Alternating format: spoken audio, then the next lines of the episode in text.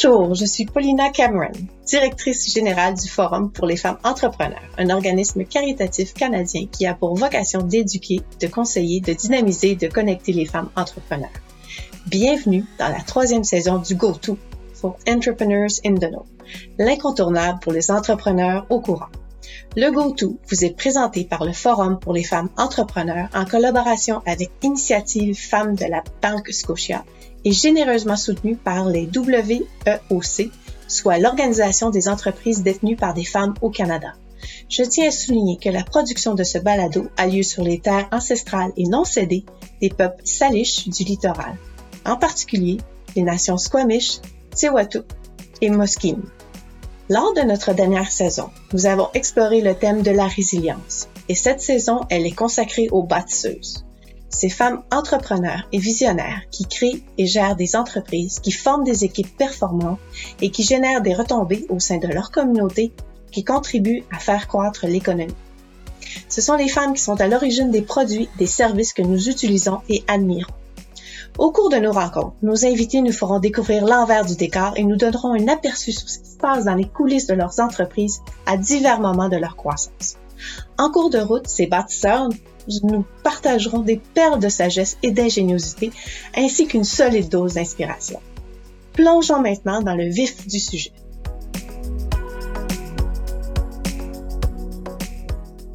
Juste avant de nous lancer, écoutez attentivement. À la fin de cette saison, afin que vous puissiez profiter d'une expérience de balado-diffusion agréable et en toute liberté, nous ferons tirer une paire de AirPods Pro d'Apple, gracieusement offert par nos amis de TELUS. Pour participer, c'est simple. Il vous suffit de nous faire part de vos commentaires au sujet de notre balado. Par exemple, qu'est-ce que vous avez aimé? De qui avez-vous envie d'entendre parler? Soumettez vos commentaires à fwe.ca par oblique feedback. Nous tirerons au sort le gagnant parmi les réponses reçues à la fin de la saison.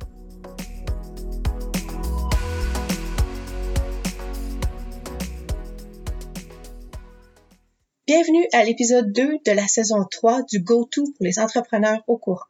J'ai hâte de plonger dans la conversation avec Marie aujourd'hui. Marie Chevrier est la fondatrice et la directrice générale de Sampler. Sampler est la principale plateforme qui aide les entreprises à fournir des échantillons en ligne et à recueillir les informations dont elles ont besoin pour établir des relations personnalisées avec leurs clients. Sampler compte plus de 550 millions de consommateurs dans 24 pays. Parmi ses clients figurent des géants de l'industrie comme Unilever, L'Oréal, Nestlé et Pepsi. Marie est également une conseillère auprès de startups dans le domaine de biens et consommation emballés, dit les BCE notamment Scout Canning et Retail Toronto. Elle est également cofondatrice de Retail TO, une communauté d'affaires dédiée à la croissance de l'écosystème du commerce de détail à Toronto. Bonjour Marie. Bonjour, merci de m'avoir aujourd'hui. J'avais hâte de m'entretenir avec vous. Je viens, de, je viens de faire un court résumé de la situation de votre entreprise actuelle. Maintenant, pouvez-vous nous dire par où vous avez commencé? Certainement. Alors, euh, pendant que j'étais à l'université, j'étais à l'université d'Ottawa. Euh, je faisais plusieurs euh, petites euh, petites jobs euh, d'étudiante et une en particulier était en tant qu'ambassadrice de, de marque où je donnais des échantillons en magasin, que ce soit peut-être chez Metro ou chez Walmart. Je donnais des échantillons de shampoing ou un, un peut-être un, un chip et l'idée, c'était de faire de l'échantillonnage aux consommateurs dans les magasins et de, leur, de les aider à découvrir un produit. Et même à, ce jeune âge, je me rappelle vividement euh, de, de, de, m'avoir dit mais que c'était complètement euh, fou qu'on qu'on qu'on n'avait aucune manière de vraiment mesurer comment un échantillon allait euh, à la fin euh, engager un consommateur et, les, les inciter à, acheter le produit. Alors, j'ai pensé à, Sampler euh, il y a très longtemps. Euh, par contre, j'ai fait plusieurs années en agence, en agence digitale, où j'ai appris euh, beaucoup autour du marketing. Et puis après ça, je suis allée en, en, en, firme d'investissement. En fait, je suis déménagée à New York pour travailler pour une firme d'investissement en technologie. Euh, qui s'appelle Rocket Internet. Et là, j'ai appris tout ce que j'avais à apprendre euh, autour de comment partir une entreprise en technologie. Et je suis retournée à Toronto et puis finalement, en, octobre 2013, euh, j'ai lancé mon projet avec Sampler. Marie, vous avez parti votre entreprise Sampler en 2013. maintenant, on a un petit peu un aperçu de comment vous l'avez parti. Pouvez-vous maintenant nous dire comment se porte votre entreprise maintenant et comment vous vous portez comme entrepreneur? Notre entreprise va très bien présentement. On est dans une, dans une grande période de croissance. En fait, on a passé de 32 employés ou on va passer de 32 employés en, en 2020 euh, jusqu'à 50 en 2021 et peut-être un peu plus même. Euh, vous avez mis en, place les bases pour vous assurer le succès de votre entreprise. Maintenant, vous devez faire face à un défi de croissance rapide. Je veux vous parler de votre personnel, de la culture de votre entreprise. Vous avez commencé en 2020, comme vous l'avez dit, à 32. Vous passerez bientôt à plus de 50. Euh, vous, donc, vous avez presque doublé votre équipe. Quel est l'impact sur la culture de votre entreprise et quelles pratiques avez-vous adoptées pour soutenir les nouveaux membres de votre équipe? c'est très important euh, quand, on travaille dans une compagnie qui grandit si vite et qui va à une vitesse euh, très accélérée de se rappeler euh, d'avoir un, un, élément de balance, d'équilibre avec l'équipe. Alors, même si pendant ces temps difficiles avec tout ce qui se passe avec la COVID-19, on, demande à nos, à nos employés de travailler de plus en plus parce qu'on voit une croissance. On doit se rappeler qu'à la maison, ils ont plusieurs challenges, plusieurs euh, euh, problèmes à, à, surmonter, que ce soit de euh, d'avoir les enfants à la maison pour pour les études ou d'essayer de, de, vraiment de trouver des activités pour se déconnecter parce que la plupart des gens travaillent de plus en plus. Alors, euh, on prend une grande responsabilité en tant qu'employeur, même d'une petite entreprise, euh, d'aider nos, nos, nos, employés à avoir une balance. Alors, pour nous, euh, c'est de faire partie de, de la vie de, de, nos employés qui, qui est une très bonne manière de, de s'assurer qu'on continue à, à, livrer notre, notre promesse. Euh, et puis d'implanter euh, des processus aussi. Euh, alors, quand, quand de, de, bien mettre la base. Alors, il y, a des, il y a des processus qui fonctionnent très bien à 32. comment est-ce qu'on va les, les garder, les, les documenter pour s'assurer que même à 50, on utilise ces mêmes processus qui ont, qui ont bien fonctionné? Et si on doit les adapter comment est-ce qu'on va les adapter? Alors, c'est les grosses questions, euh, c'est les grosses questions que je me pose en tant que leader. Euh, vous nous avez déjà parlé de Google Sites pour Sampler. Oui. Comment vous avez intégré ça dans... Oui, alors euh, on a un, on utilise la Google Sites qui est euh, un outil de recherche qui euh, donne à nos, à, nos employés l'opportunité de rechercher n'importe quelles informations sur ce site. Alors, c'est comme notre propre Google interne. Alors, je peux demander une question et puis on me retournera non seulement une réponse, mais des articles et des documents qui vont pouvoir m'aider à, répondre à ma question. Euh, et si c'est pas là, on a un processus pour ajouter la question et s'assurer qu'elle soit bien adressée pour la prochaine personne. C'est un processus qui est intelligent, puis surtout pour faciliter l'intégration au travail virtuel pour les employés, j'imagine aussi. Euh, les opérations nécessitent toujours beaucoup d'attention euh, dans une entreprise, surtout à son démarrage, et parfois difficile pour les entrepreneurs d'équilibrer le temps et l'énergie consacrés à la fois à la vision, à court ou à moyen terme et au processus. Avez-vous engagé une, responsable des opérations dans ce, pour vous donner un coup de main là-dedans? Absolument. Alors, je dirais qu'il y a deux ans, euh, la plus, une des plus grandes euh, une, un plus gros, des plus gros euh, moments de, de, mon entreprise, c'était euh, quand j'ai engagé la directrice d'opération euh, qui, elle, est venue pour me donner du soutien, surtout du côté interne. Alors, je suis une personne super extravertie. j'adore être, être avec nos clients. J'adore être dans des conversations avec nos partenaires ou de faire des émissions comme, comme aujourd'hui.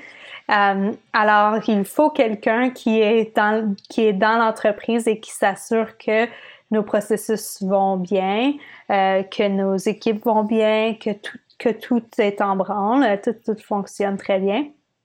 Alors, euh, je trouve que c'est très, très, très important de trouver quelqu'un qui nous balance bien en tant que leader, qui, qui devient comme le yin de notre yang.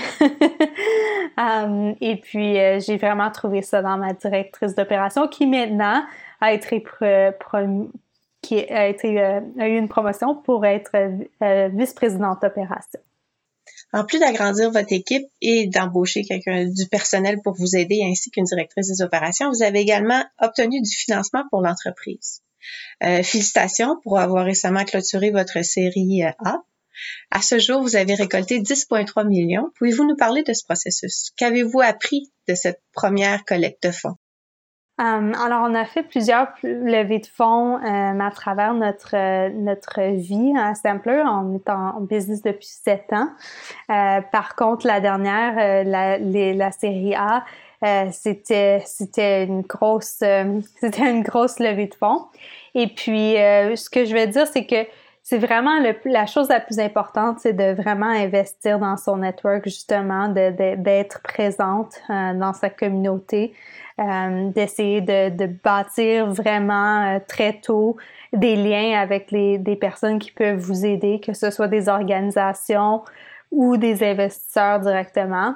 Euh, pour nous, on a eu la chance de travailler avec des investisseurs qui nous ont suivis à travers plusieurs rondes de financement. Euh, et puis, il y a des gens euh, à qui je, parlais peut-être il y a cinq ans qui ont investi dans la dernière ronde. Parce qu'ils ont appris à me connaître. Alors, malgré le fait que quelqu'un peut-être nous dit non aujourd'hui, il faut continuer à bâtir notre relation avec eux parce que euh, à long terme, euh, c'est ces relations-là qui vont nous, nous amener un succès. Puis comment expliquez-vous que vous réussissez justement à avoir des, des investisseurs qui reviennent? Comment vous mobilisez vos investisseurs pour qu'ils restent et qu'ils réinvestissent avec vous après 5, 7 ans? À la fin de la journée, euh, personne donne de l'argent juste pour donner de l'argent. Tout le monde le fait pour avoir un retour et euh, c'est vraiment important de se rappeler de cette, de cette chose-là. Si euh, vous êtes un entrepreneur, la plus grande priorité sera toujours de continuer de grandir votre entreprise parce que quand on grandit notre entreprise, quand on grossit nos chiffres d'affaires, euh, la demande vient vers nous. Alors, euh, il n'y a pas d'excuses, il n'y a pas de, de raccourci. Il faut, il faut, il faut, euh, il faut continuer à bâtir une très bonne compagnie avec des, des, bons chiffres d'affaires et puis une belle équipe et puis une belle histoire, une belle vision. alors, il faut se concentrer sur l'entreprise et le reste suit. Euh, le fait que les investisseurs continuent avec vous et qu'ils reviennent, ça montre la loyauté, la confiance, l'engagement de la part de ceux-ci. Euh, ils sont des acteurs influents dans le succès de votre entreprise. Les, investisseurs contribuent financièrement, mais ils apportent aussi leur capital social et leur réseau. Euh, quelles données les entreprises de commerce avec les consommateurs, les B2C, euh, doivent-ils recueillir et comment les entreprises doivent-elles contrôler les données? Et doivent-elles investir un système de gestion de la clientèle? Avec tout ce qui se passe dans le marché présentement, euh, les grosses, grosses lignes sont en gros que les consommateurs de plus en plus vont vers l'achat en ligne. c'est une, grosse chose qui, se passe certainement dans notre industrie, qui est euh, l'industrie des consommables. Alors, pensez à avant la pandémie, euh, le nombre de personnes qui peut-être allaient, euh, allaient acheter leur, leurs emplettes directement en personne en, magasin et puis qui maintenant vont, vont faire livrer leur, leur, leurs emplettes à la maison. Alors, je vais vous dire, moi, mes parents, je penserais jamais qu'ils feraient ça. et même, euh, ils ont commencé à faire, euh, à faire leurs emplettes par, en ligne. Alors, de voir ce gros changement, ce que ça donne euh, comme signal aux, manufactures, aux, aux, compagnies consommables, c'est qu'il faut de plus en plus investir dans des relations directes parce que si le consommateur va aller en ligne, euh, ils peuvent ils peuvent aller directement chez un compétiteur, ils peuvent euh, ils peuvent ils ont tellement d'options. Euh, alors les promotions qui avant étaient faites en magasin doivent maintenant être faites en ligne. Alors pour moi, ça c'est une des choses. aussi, on voit en médias que de plus en plus, ça coûte très très cher euh, pour que les marques puissent euh, faire des campagnes publicitaires, euh, que ce soit sur Facebook, YouTube, peu importe, les coûts sont très, très hauts. Mm-hmm. et puis, les marques payent constamment. Alors, le plus vite qu'une marque peut convertir un consommateur à un courriel ou à une manière directe d'être en contact avec eux, que ce soit le, numéro de téléphone ou leur courriel, le meilleur. Alors, euh, pour moi, si une marque est présentement n'investit pas dans la croissance de leur euh, liste de courriels ou de données euh, directes d'un consommateur, et je ne sais pas ce qu'ils font, mais ils font pas la bonne chose. Vous parlez aussi de segmenter votre public? Oui, exactement. Et puis, c'est pas. Pouvez-vous nous en parler un peu? Exact. C'est, c'est pas juste d'avoir un courriel maintenant que j'ai mon courriel, je dois commencer à penser comment est-ce que je vais personnaliser euh, l'expérience du consommateur. Euh, maintenant, on, en tant que consommateur, on a des, on a de très hautes euh, expectations. On, veut, on des attentes. Beaucoup. Exact. Et on, nos attentes sont hautes autour, de ce qu'on veut de, de, notre expérience shopping. Alors, si je suis une marque de, de cosmétiques, euh, de demander à mon consommateur quel type de peau avez-vous, euh, quel autre produit utilisez-vous, euh, quelle sorte d'ingrédients est-ce que vous cherchez. Toutes ces petites questions-là peuvent non seulement m'aider à donner le meilleur produit pour la personne, mais aussi m'aider à personnaliser leur expérience pour m'assurer que justement, non seulement qu'ils achètent une fois avec moi, mais qu'ils achètent plusieurs fois. Alors, il faut collecter non seulement leur contact, mais aussi un profil euh, qui va nous aider à vraiment donner les bonnes suggestions quand on continue euh, la conversation. Pour bien connaître vos, clients, dans le fond. Exact. Et puis, si on ne fait pas ça, euh, aujourd'hui, c'est rendu un peu comme le niveau. Alors, c'est tout le monde le fait. Et si, et si vous ne le faites pas, malheureusement, vous, êtes, vous allez être laissé derrière. Parfait. Euh, j'aimerais vous parler de, de santé mentale. Euh, les entrepreneurs et les femmes entrepreneurs en général ont toujours euh, beaucoup à jongler. Vous avez écrit un article sur l'épuisement professionnel sur un blog où vous déstigmatisez le fait de demander de l'aide. Pouvez-vous nous en dire un peu plus sur votre expérience dans le domaine? Puis comment avez-vous, pour vous, réussi à garder un équilibre entre vos responsabilités en tant que dirigeante et comme personne et femme aujourd'hui? Absolument. Quand je regarde euh, mon expérience dans les 17 dernières années en bâtissant euh, la compagnie que la compagnie Simple, je, je vais dire je, suis surprise que que ça n'allait pas arriver avant euh, pour vrai. comme beaucoup d'entrepreneurs, ma ma dépense d'énergie était toujours à 120 Je veux dire j'étais moi et mon mari, on, en blague des fois parce que on n'était jamais dans la même ville. Je veux dire, je pourrais, je pourrais aller à trois, dans trois différentes villes autour du monde euh, dans l'espace d'un mois, euh, des fois dans l'espace d'une semaine. Alors, j'étais dans un avion, euh, dans un hôtel, jamais, jamais que j'avais comme un moment pour moi. alors, il y a environ maintenant un an et demi, deux ans, j'ai commencé à réaliser que j'avais une perte de mémoire, que souvent euh, dans des dans des conversations avec euh, mon équipe, je me rappelais pas du meeting au, du paravent ou je me rappelais pas peut-être d'un détail qu'on avait déjà discuté. Euh, je me sentais épuisée toujours. Euh, je pouvais dormir 8 heures pendant ma nuit. Je me réveillais le matin, j'étais épuisée. Et en général, je me sentais plus déprimée, un peu plus, un peu plus euh, négative envers un peu, peu tout. Alors, c'est un, jour où j'ai réalisé que j'arrêtais pas d'aller comme d'avoir besoin de break pour aller pleurer. C'est juste comme vraiment là, comme un moment juste pour comme perdre la carte pour quelques minutes. Et puis je me suis dit c'est assez, il y a quelque chose qui va pas. Um, alors pour moi, euh, j'ai eu la, chance de prendre euh, environ un mois, un mois et demi um, plutôt off. J'étais, j'étais en vacances pendant, je pense, trois semaines. Puis après ça, je, suis revenue, mais euh, tranquillement. Et puis, euh, pendant ce temps-là, les choses que, que je raconte dans le blog sur LinkedIn que j'ai posté, c'est que il faut vraiment s'arrêter. Il faut vraiment prendre le moment de dire j'arrête.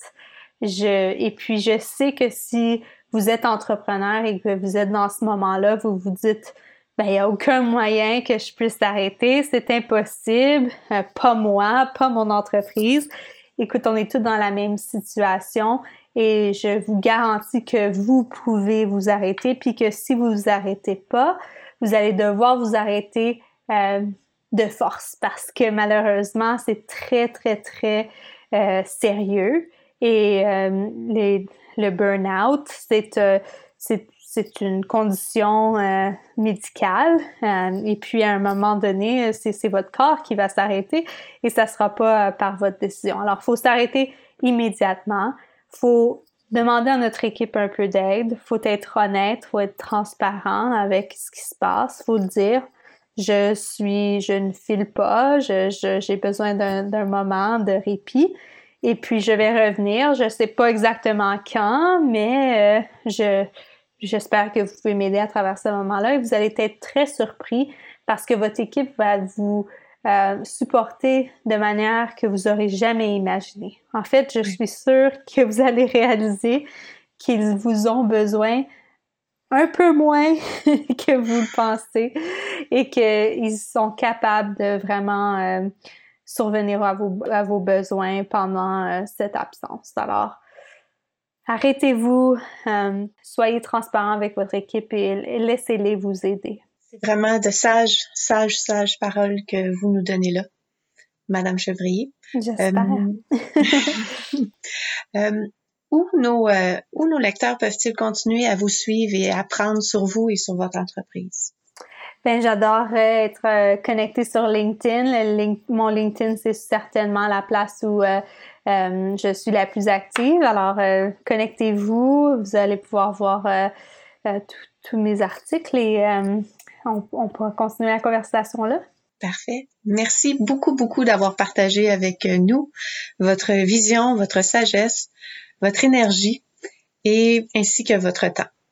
Merci beaucoup. Nous allons maintenant faire une petite pause avant d'entendre notre prochain invité. L'incontournable pour les entrepreneurs au courant est le résultat d'une collaboration du Forum pour les femmes entrepreneurs et de l'initiative Femmes de la Banque Scotia. Prenons un moment pour connaître notre généreux mécène. Le FWE est heureux d'être associé à l'initiative Femmes de la Banque Scotia. Un comité consultatif composé de hauts dirigeants de la Banque Scotia offre des séances de mentorat en groupe où ils partagent leurs connaissances. Ils abordent un éventail de sujets avec les entrepreneurs, par exemple partenariat et cofondateurs.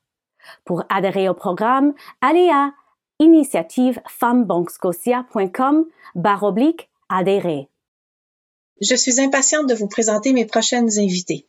Anna, Oana et Viviane sont des amies de longue date. En seulement trois ans, elles ont transformé leur passion du lin en une entreprise rentable et d'envergure. À ses débuts, Flax Sleep n'était qu'un détaillant de draps et de literie en lin. Aujourd'hui, c'est une entreprise qui offre de magnifiques articles de lin créés et confectionnés pour toute la maison, de la chambre à coucher à la salle de bain en passant par la cuisine.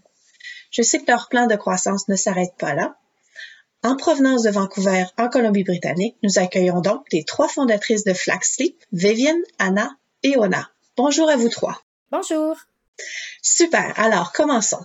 Comment Flax Sleep a-t-il démarré? Comment s'est passée votre première journée? Je pense que la première journée s'est passée à la Galerie d'Or. Oui. J'avais besoin de draps pour mon nouveau lit. Euh, j'ai décidé que je voulais de la literie en lin et que je désirais soutenir une entreprise canadienne en même temps. J'ai regardé dans les magasins et sur Internet, mais j'ai eu du mal à trouver ce que je cherchais dans mon budget. Je me suis dit, je peux pas être la seule personne à avoir ce problème. Je devrais peut-être créer une entreprise de literie en lin. Je pense que je peux, que je peux convaincre Viv et Oana de le faire avec moi. J'adore la façon dont vous êtes passé de c'est vraiment énervant, je trouve pas ce que je cherche à démarrer notre entreprise. C'était pas la première fois que je disais qu'on pourrait créer une entreprise. Viv et Oana m'ont dit non, tu peux pas faire ça. Nous avions dit non à de nombreuses autres idées d'entreprise. Elles m'ont dit nous devons vérifier sur Internet parce que nous pensons que tu ne cherches pas assez, mais elles non plus ont rien trouvé. Moins d'un jour plus tard, on était assises à la Galerie d'art de Vancouver pour en parler. Nous avons décidé, allons-y. Oana a suggéré que nous l'appelions Flax Sleep. C'est vrai. Je ne savais pas que les draps étaient faits de lin, mais Oana le savait. C'était le premier jour. Puis nous nous sommes dit, maintenant, il ne nous reste plus qu'à concevoir notre marque et notre site Internet, puis à trouver où on se procure le produit. Vous allez vite. J'aimerais commencer au début. Comment vous êtes-vous rencontrées toutes les trois? Le premier jour à la Galerie d'Or était en fait le 576e jour ou quelque chose comme ça, et un peu plus pour les autres. Des milliers, Viviane et moi nous connaissons depuis 18 ans. C'est vrai. Nous nous sommes rencontrés à l'école de droit, puis nous avons rencontré Anna dans un café que nous fréquentions pendant les pauses de notre travail en entreprise. Elle était énergique, sûre d'elle et élégante. Nous avons toutes les deux pensé que nous devrions faire quelque chose avec elle. Anna, de ton côté, quand tu as vu ces deux avocates, tu avais envie de les connaître? Oui, et je crois que la première fois que je t'ai rencontrée, Paulina, c'était aussi au Bel Café. Effectivement. Mon travail consistait à accueillir les gens dans cet espace et à faire en sorte que les gens se sentaient chez eux, loin du quotidien de leur travail. Je me suis fait beaucoup de bons amis pendant les sept années où j'ai fait ça. Des partenaires commerciaux pour la vie. J'ai rencontré Oana séparément. Elle avait une commande bien particulière pour le petit déjeuner. je me souviens avoir pensé, ces femmes sont deux des personnes les plus intelligentes que je connaisse et il semble qu'elles veulent faire quelque chose en dehors de leur travail en entreprise. J'avais toutes ces idées, mais j'avais besoin de quelqu'un pour faire toute la paperasse ennuyeuse. Une des raisons de notre succès est que nous apportons chacune quelque chose de différent à la table, mais que nous abordons toujours les choses de la même manière. Comment êtes-vous passé de votre idée au démarrage d'une entreprise? D'un point de vue commercial, ça a commencé petit. J'aime la recherche et les chiffres et j'aime trouver les pièces du casse-tête qui font fonctionner une entreprise. J'essayais de savoir si c'était un projet parallèle amusant ou une chose qui allait rapporter de l'argent. Au départ, on voulait vendre 200 ensembles de draps. On pensait pas que ça se réaliserait un jour, mais si nous vendons tout ça, on serait heureuse. Et combien d'ensembles de draps allez-vous faire vendre cette année? Je pense que nous avons vendu environ 600 ensembles le mois dernier. C'était de la folie. On va atteindre le millier.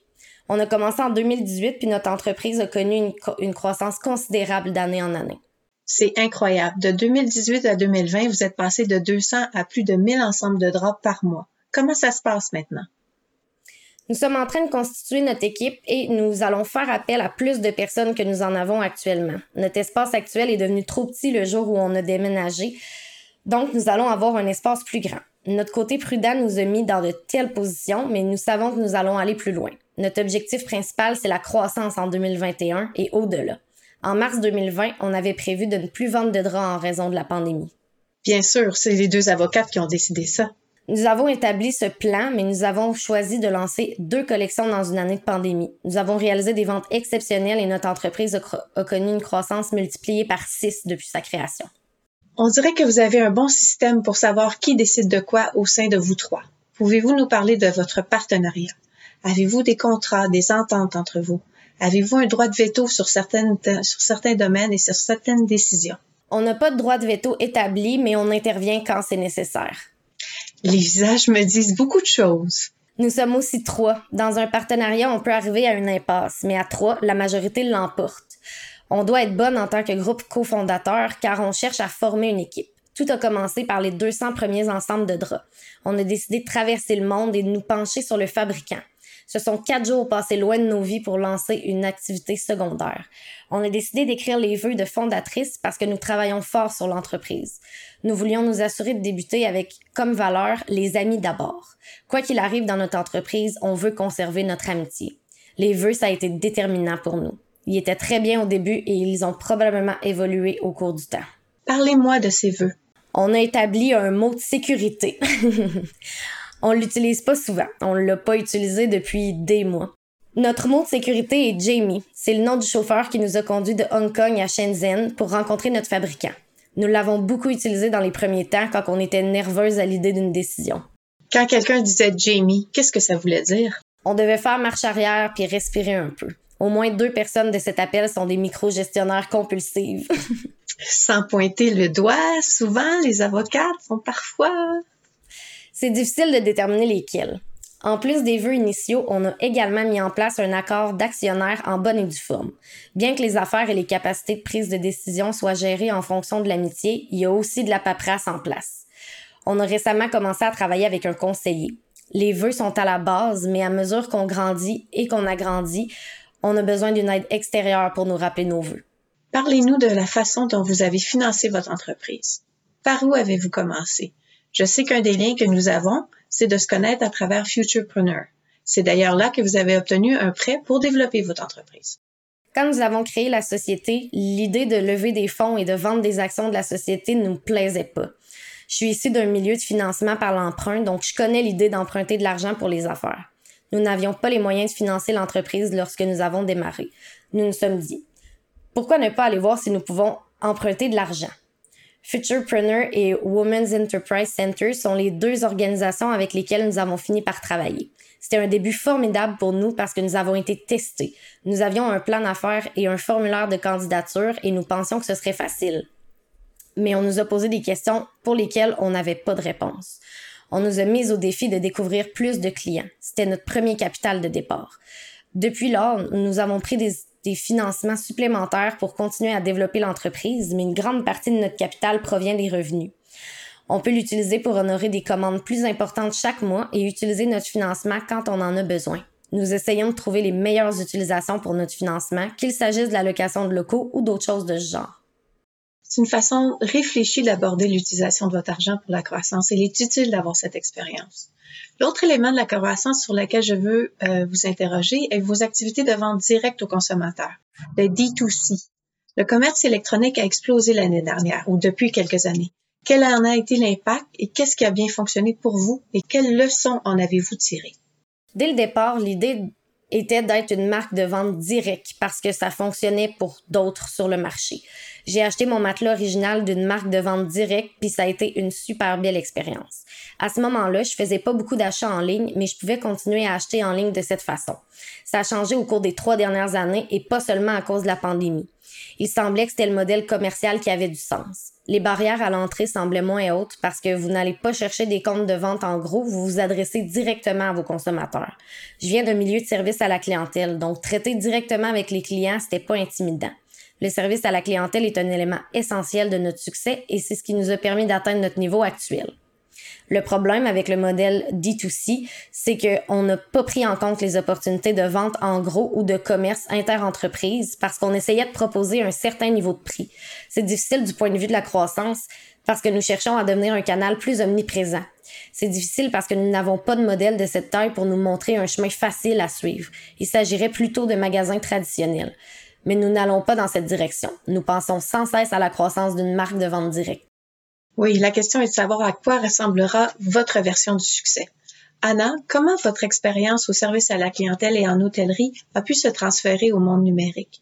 Je pense que nous pouvons tous vous imaginer au café en train de discuter avec des clients. Comment avez-vous transposé, transposé l'offre d'un excellent service à la clientèle dans les interactions avec des clients dans une entreprise à une entreprise de vente en ligne? Le service à clientèle en ligne est orienté vers une génération plus jeune. Le mois dernier, on a installé une ligne téléphonique fixe pour aider les baby boomers. Ah, je m'attendais pas à ça, c'est intéressant. Nous non plus. Les gens doivent optimiser leur site Internet pour que les baby boomers puissent comprendre comment y naviguer. Il y a beaucoup de baby boomers qui savent naviguer sur Internet, mais ma mère, par exemple, n'en fait pas partie. J'ai parcouru notre site Internet avec elle et elle n'a rien compris. Elle doit maintenant faire ses achats en ligne à cause de la pandémie. L'un de mes projets pour 2021, c'est ce défi. Vive peut attester qu'après le vendredi fou et le week-end du cyber lundi, elle a beaucoup répondu à ce téléphone fixe. c'est vrai. Et les gens l'ont utilisé. Oui, ils veulent parler, ils veulent qu'on leur décrive les couleurs. Ils n'ont pas l'habitude d'utiliser la messagerie instantanée Mhm. de quelqu'un. Mhm, oui. C'est vraiment de se mettre à la place du client. Au moins, vous n'avez pas eu besoin de ligne pour un télécopieur ou un fax. Pour l'instant. Qui sait comment ça fonctionne? La prochaine étape sera peut-être un pigeon voyageur. Abordons maintenant les médias sociaux et le marketing. Dès le début, vous avez connu une croissance réussie et authentique. En tant que marque de, comme de vente directe, vous devez vous faire connaître sur Instagram, Pinterest ou toute autre plateforme de prédilection. Investissez-vous investissez-vous dans vos médias sociaux ou dans votre domaine? Qu'est-ce qui a fonctionné? Qu'est-ce qui n'a pas fonctionné pour vous? On a conservé nos médias sociaux depuis la création de notre entreprise et euh, nous ne voulions pas y renoncer. Au début, on planifiait nos réseaux sociaux par comité sur le mur. C'était analogique. Nous avons imprimé des photos, les avons collées au mur et avons écrit des légendes. Cela prend beaucoup de temps, même quand vous le faites pas de cette façon. Nous ne voulons pas y renoncer parce que les gens peuvent entendre nos voix dans les médias sociaux et le marketing par courriel. C'est notre plus grand compliment quand les gens disent qu'ils peuvent nous entendre. En tant que marque, on veut que les gens nous connaissent, qu'ils sachent pourquoi on a fait ça et quelles sont nos valeurs. Quand on prend de l'ampleur, on ne peut pas faire ça, on ne peut pas tout faire seul. Mais nous avons créé une voix suffisamment forte pour que les personnes en qui on a confiance puissent s'exprimer de la même manière que nous le faisons. Maintenant, une question à laquelle chacune d'entre vous doit répondre individuellement. Quelle est la décision la plus importante que vous ayez jamais eu à prendre comme entrepreneur? Demander à Oana et Vic de se joindre à moi. Dire oui. Dire oui. Était-ce de la triche? C'était au début. C'est bon pour vous, Anna, mais Oana et Viviane doivent avoir des réponses différentes. Je veux clarifier les choses. Parlez-vous d'une décision commerciale ou d'une décision que vous avez prise personnellement concernant l'entreprise? Il y a différentes réponses à cette question-là. J'aimerais entendre les deux. La décision personnelle la plus importante que j'ai prise en affaires, c'est d'embrasser la croissance personnelle que l'entreprise m'a apportée. Toutes les autres sourient et me disent Vraiment, mais est-ce que tu l'as fait? Oui, je l'ai fait. Oui, tu l'as fait. Je viens d'un milieu d'entreprise, d'opposition et de non-sens, ce qui correspond à mon éducation en Europe de l'Est. La gestion de ce contexte dans le cadre de notre partenariat a été pour moi synonyme de croissance personnelle et de réflexion. D'un point de vue commercial, il s'agissait de doubler notre commande initiale de 200 ensembles de draps. Cela nous a donné plus d'argent pour faire la commande suivante et ainsi de suite. Et vous, Viviane? La décision personnelle la plus importante que j'ai prise est d'arrêter de porter trop de chapeaux et d'admettre qu'il y a un moment où on ne peut plus se contenter de ménager la chèvre et le chou. Certains jours sont difficiles pour nous. J'ai dit à plusieurs reprises à ces dames qu'elles doivent me répondre en disant Ce n'est pas amusant, ce n'est pas stimulant. Cette entreprise n'aurait pas fonctionné avec une ou deux d'entre nous seulement parce que nous nous entraidons. Les jours où j'ai une journée difficile, elles ont des journées formidables, ce qui me rappelle pourquoi elles sont si merveilleuses. Ce que je trouve effrayant, c'est ce qui les passionne, c'est le fait de sauter sur l'occasion. En tant qu'entreprise, l'une des décisions les plus importantes qu'on a eu à prendre a été de cesser d'opérer à partir de nos domiciles. Chaque fois que nous avons pris un espace, on était timide et on, on se demandait si on en avait vraiment besoin. Mais chaque fois qu'on emménageait dans un nouvel espace, on le dépassait rapidement. C'est des, décisions importantes et effrayantes, mais finalement satisfaisantes. Merci beaucoup d'avoir partagé votre expérience avec nous. Comme quelqu'un d'extérieur, j'ai bien apprécié de vous entendre parler de votre cheminement. Votre travail acharné vous a mené là où vous en êtes aujourd'hui et vous êtes sur le point de prendre des décisions qui vous feront passer à l'étape suivante du développement de votre entreprise. Merci encore d'avoir pris le temps de partager ces éléments avec nous. Pour ceux qui nous écoutent ou les gens qui, où les gens peuvent-ils vous trouver en ligne et comment peuvent-ils vous rejoindre? www.flaxleap.com ou à Flaxleap sur Instagram et d'autres canaux de médias sociaux. Merci beaucoup. Anna, Oana, Viviane, c'est un plaisir de vous parler aujourd'hui. Notre mission au Forum pour les femmes entrepreneurs est d'amplifier la voix des femmes entrepreneurs sur toutes les plateformes. Normalement, ce moment devrait être utilisé pour une publicité ou un spot de parrainage, mais nous avons décidé de consacrer les 60 secondes qui suivent à une entreprise canadienne appartenant à une femme afin de partager sa vision. Je vous invite à l'écouter attentivement. Bonjour, je suis Michelle Quack, cofondatrice et directrice générale de Flick. Flick est une plateforme web servant à mettre en réseau des femmes entrepreneurs ou dirigeantes avec des étudiantes provenant de partout dans le monde intéressées à faire des stages en entreprise. Grâce à notre communauté, les femmes entrepreneurs ont l'opportunité d'accueillir des bénévoles stagiaires œuvrant dans une multitude de domaines, que ce soit le marketing, l'informatique, la gestion. De leur côté, les étudiantes obtiennent des expériences de travail pertinentes, du mentorat de la part de femmes entrepreneurs établies, ainsi que l'occasion de fréquenter le milieu de l'entrepreneuriat au féminin, tout dans leur développement professionnel. Depuis janvier 2020, nous avons jumelé ou mis en réseau plus de 1400 femmes entrepreneurs et stagiaires issues de 48 pays, et ce n'est qu'un début. Si vous êtes intéressé à accueillir chez vous des stagiaires afin d'en faire profiter votre entreprise, visitez-nous sur notre site web au weareflick.com, W-E-A-R-E-F-L-I-K.com et utilisez le code promotionnel FLICFWE 10, F-L-I-K FWE 10 pour votre premier abonnement. Merci beaucoup et au plaisir de vous retrouver sur notre plateforme et dans notre communauté. Être un entrepreneur change une vie. Cela crée beaucoup de répercussions et requiert beaucoup d'énergie. Cela aussi peut être accablant, solitaire et stimulant. Que vous envisagiez de créer votre propre entreprise vous pouvez vous travailler depuis plusieurs années, nous sommes là pour vous. Nous proposons des programmes axés sur les résultats et l'impact, une formation conçue pour les entrepreneurs et une communauté qui a un impact profond. Nos entrepreneurs nous disent que le point culminant de leur séjour ne se limite pas aux résultats tangibles qu'elles constatent en elles-mêmes et dans leur entreprise, mais aussi à l'incroyable sentiment de communauté avec d'autres femmes qui partagent des objectifs, des valeurs et des visions similaires. Visitez fwe.ca discover pour nous rejoindre et en savoir plus sur la façon de faire partie de la communauté d'éducation, de mentorat et de soutien. Merci d'avoir passé du temps avec nous et de nous avoir écoutés. Si vous avez apprécié l'épisode d'aujourd'hui, veuillez vous abonner, partagez-nous ou laisser un message. Notre objectif est de laisser aucune femme de côté. Explorez cet épisode et apprenez comment vous connecter à notre communauté en visitant le fwe.ca discover et sur nos médias sociaux à FWE Canada. Merci encore à l'initiative Femmes de la Banque Scotia et n'oubliez pas de visiter le www.scotiabank.com baroblique woman trait d'union initiative baroblique.ca baroblique fr.html pour savoir comment y adhérer. Un grand merci également aux organisations d'entreprises des femmes du Canada pour leur soutien. Et enfin, et surtout, merci à notre équipe de production Self-Hired Media. Ce balado est également disponible en français grâce à notre équipe de traduction de Hummingbird Translation. À la prochaine!